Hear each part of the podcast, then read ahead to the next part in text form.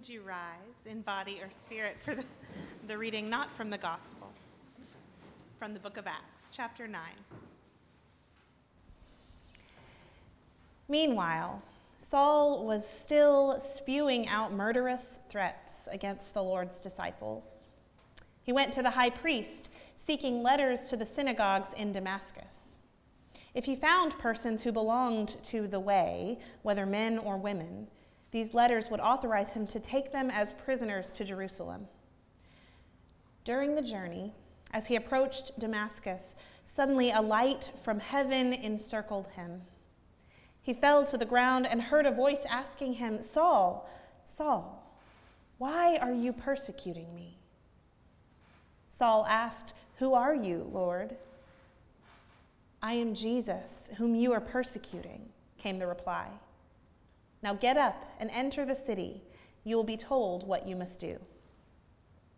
Those traveling with him stood there speechless. They heard the voice, but saw no one. After they picked Saul up from the ground, he opened his eyes, but he couldn't see. So they led him by the hand into Damascus. For three days he was blind and neither ate nor drank anything. In Damascus, there was a certain disciple named Ananias. The Lord spoke to him in a vision Ananias. He answered, Yes, Lord. The Lord instructed him, Go to Judas's house on Straight Street and ask for a man from Tarsus named Saul. He is praying. In a vision, he has seen a man named Ananias enter and put his hands on him to restore his sight. Ananias countered, Lord, I have heard many reports about this man. People say he has done horrible things to your holy people in Jerusalem. He's here with authority from the chief priests to arrest everyone who calls on your name. The Lord replied, Go. This man is the agent I have chosen to carry my name before Gentiles, kings, and Israelites. I will show him how much he must suffer for the sake of my name. Ananias went to the house. He placed his hands on Saul and said, Brother Saul, the Lord sent me, Jesus, who appeared to you on the way as you were coming here. He sent me so that you could see again and be filled with the Holy Spirit. Instantly, flakes fell from Saul's eyes and he could see again. He got up and was baptized. After eating, he regained his strength. He stayed with the disciples in Damascus for several days, and right away he began to preach about Jesus in the synagogues. He is the Son of God, he declared. This is one of our sacred stories. Thanks, Thanks be to God.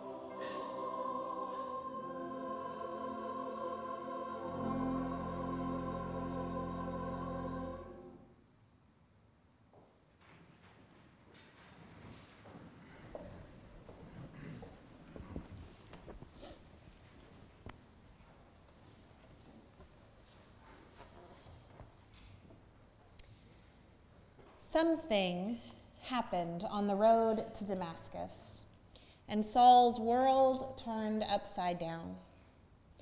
The story picks up in the eighth chapter of Acts when we see for the first time since Jesus' own death what it looks like to live the way of love all the way to the grave. Stephen, the first Christian martyr, has followed Jesus' example until it cost him his life. And as he is stoned to death, killed by the religious establishment, a young man named Saul stands holding the coats of those who are participating in this ritual of death. By the grace of God, you and I live in a nation in which killing folks for their religious beliefs is not a legal means of settling our differences. And so there's a certain difficulty for us in trying to wrap our minds around what might have been going through Saul's head as he stood there with that stack of coats in his hands. The storyteller makes a point to mention that he was in full agreement with what was going on. How did he make sense of the expression of pure peace on Stephen's face as the stones began to fly? Or was he too caught up in the frenzy of self righteousness even to notice? Whatever was going on inside his mind, it had nothing to do with building empathy for the man being murdered before his eyes. In three verses, he goes from coat check boy to full on zealot, entering the homes of those who are known to follow the way of Jesus and dragging both men and women out onto the streets and into prison for the sake of purifying the faith. He becomes known as something of a local terror for the Christians in Jerusalem, and then decides that as the cancer of Christianity is spreading, he too needs to spread his zeal for a purer faith. He gets permission from the high priest to travel to Damascus, where he intends to hunt down the unfaithful and bring them to justice. Still breathing murderous threats, Saul sets out on the Damascus road. this energy that the character of Saul puts out is an energy that is familiar to me, having lived much of my life in the Bible Belt. Perhaps it's familiar to you too. It is an energy that I have observed in the evangelical subculture that is so much a part of the air we breathe down here and interestingly, I find echoes of this narrative cropping up in two different, seemingly opposite ways. Now, given my particular cultural and theological location as I read this story, Saul's fervor for purification at all costs smacks of the kind of quest to purify the culture that characterizes much of evangelicalism. On the other hand, it is often those same evangelicals who are featured annually in certain streams of media claiming persecution over things like red coffee cups at Starbucks in the winter. I imagine they would prefer to be identified with the Christians Saul was hunting down rather than with the one doing the hunting. It's an interesting paradox of interpretation. The story that fuels this way of being in the world is a story that weaves together the histories of church and of state. And it is grounded in a particular reading of those histories. You're familiar with it. It's a story that goes like this We live in a Christian nation. Our forebears founded this nation on the principles of the Christian faith, and the founding fathers were devoted Christians and would be appalled at the ways our nation has given in to secular interests and allowed God to be pushed out to the margins. I hope it's obvious that I disagree with that way of telling the story. But with a story like that informing your way of being in the world, it isn't hard to see how you can move quickly from a sense of losing power to a reaction of defensiveness, of digging your heels in to hold on to what you've still got. It isn't even surprising to hear the militaristic language that emerges. If your perception is that you've got a war on your hands, a war on Christmas, a war on men, a war on Christians in general, you're going to respond by mobilizing, by gathering the troops, even if all that means is that you do your part each day to contribute to the social media war effort. This isn't confined to evangelicals or to one political party. We are all familiar with the culture wars, and I do mean wars that come and go with each season, though we probably call them by different names depending on which side we find ourselves on. I'm far from the first to observe that our nation is perhaps more polarized than it has ever been. I wish I were here to solve all of that. I'm not. By virtue of this pulpit, though, I am poised to offer some comments on the question of the relationship between Christians, or the church, and the state. This idea that we ever were a Christian nation because of the faith of the founders is easily challenged by some of the writings of the founding fathers themselves. Many of them were deists at best. At their most devoted, they believed in a higher power who set the world in motion, and that was about it. They did certainly make use of religious language as a rhetorical device in order to communicate with a religious public and to lend weight to the claims they were making for a government founded on the principle of God given equality. It might be helpful since we're walking a fine line here, dealing with matters of church and state here in the church. And since Zach and I are still new here, for me to offer a few assurances. I believe it is never within my authority as a pastor to use this pulpit to tell you how to vote. Not how God wants you to vote, not how a good Christian should vote. However, I also believe with my whole heart that our politics is and ought to be informed by our faith. And I believe that our faith is and must be informed by the political realities of our world. We are integrated beings, and to compartmentalize the political and the spiritual is to miss the point entirely. I believe in the separation of church and state and I do not believe that means politics are taboo in church. I think it means we have to respect one another and the legitimate differences of opinion we may hold. And honestly, that shouldn't be too hard to do if we're doing this thing right, grounding ourselves in the story of love that has brought us all here in the first place, recognizing the image of the divine in each one of us who walks through those doors. The separation of church and state is a concept that holds great value for Baptists historically.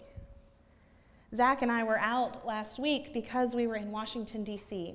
for the annual gathering of the Alliance of Baptists, which many of you know is our congregation's only denominational affiliation.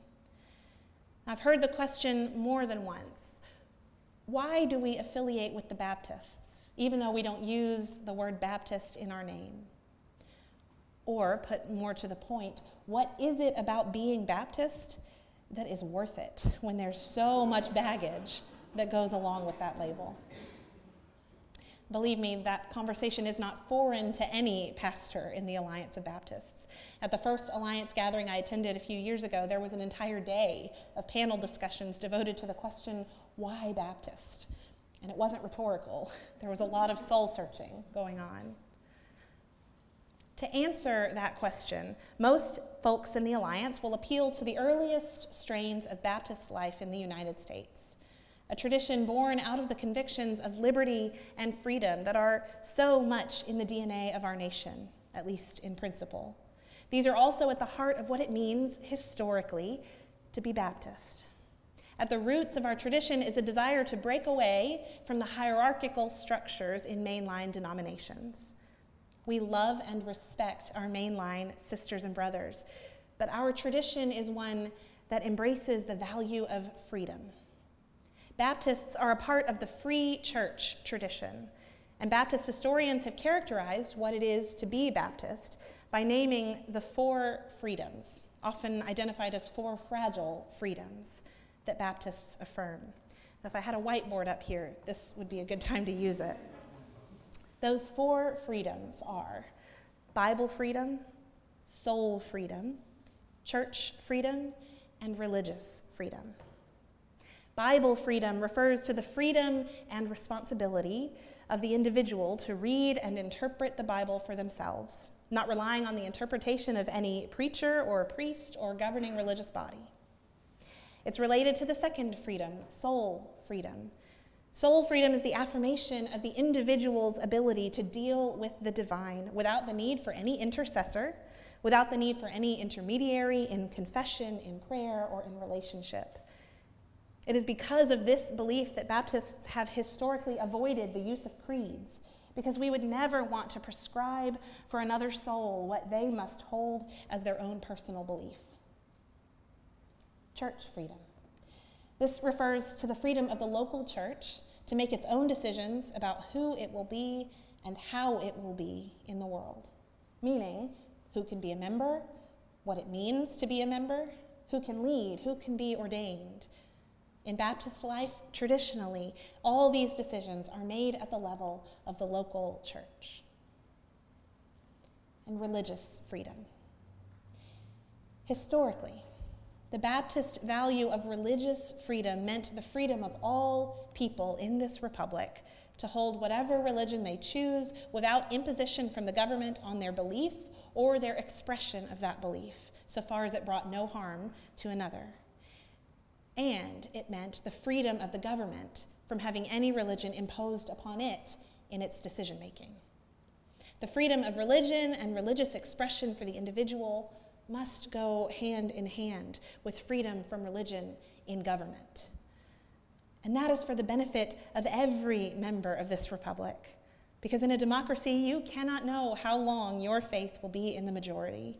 And on the day you find yourself in the minority, you will wish that your government were free from religious interference. On the first night of the conference in DC, we had the privilege of sitting at a table with our other Northminster representatives at a dinner hosted by the DC based Baptist Joint Committee for Religious Liberty. This is an organization that devotes its time and energy to educating and advocating for the notion that religion must be freely exercised, neither advanced nor inhibited by government. By their own description, they stand as a leading voice at the intersection of church and state, protecting the free exercise of religion while defending against its establishment by government. One of their most recent endeavors involved filing a brief in the Supreme Court case around the 40 foot cross on government property in Maryland, a brief that was referenced several times during oral arguments in that case this spring. I am proud to support and learn from this organization that embodies our Baptist heritage in such tangible, concrete ways.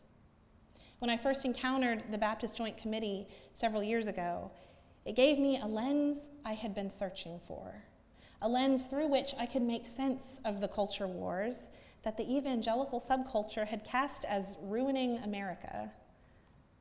The only way to ruin America in this arena would be to mistake our commitment to keeping church and state separate for a commitment to keeping the state out of the church and forgetting we have a responsibility to keep the church out of the state as well. That's because liberty is a two way street.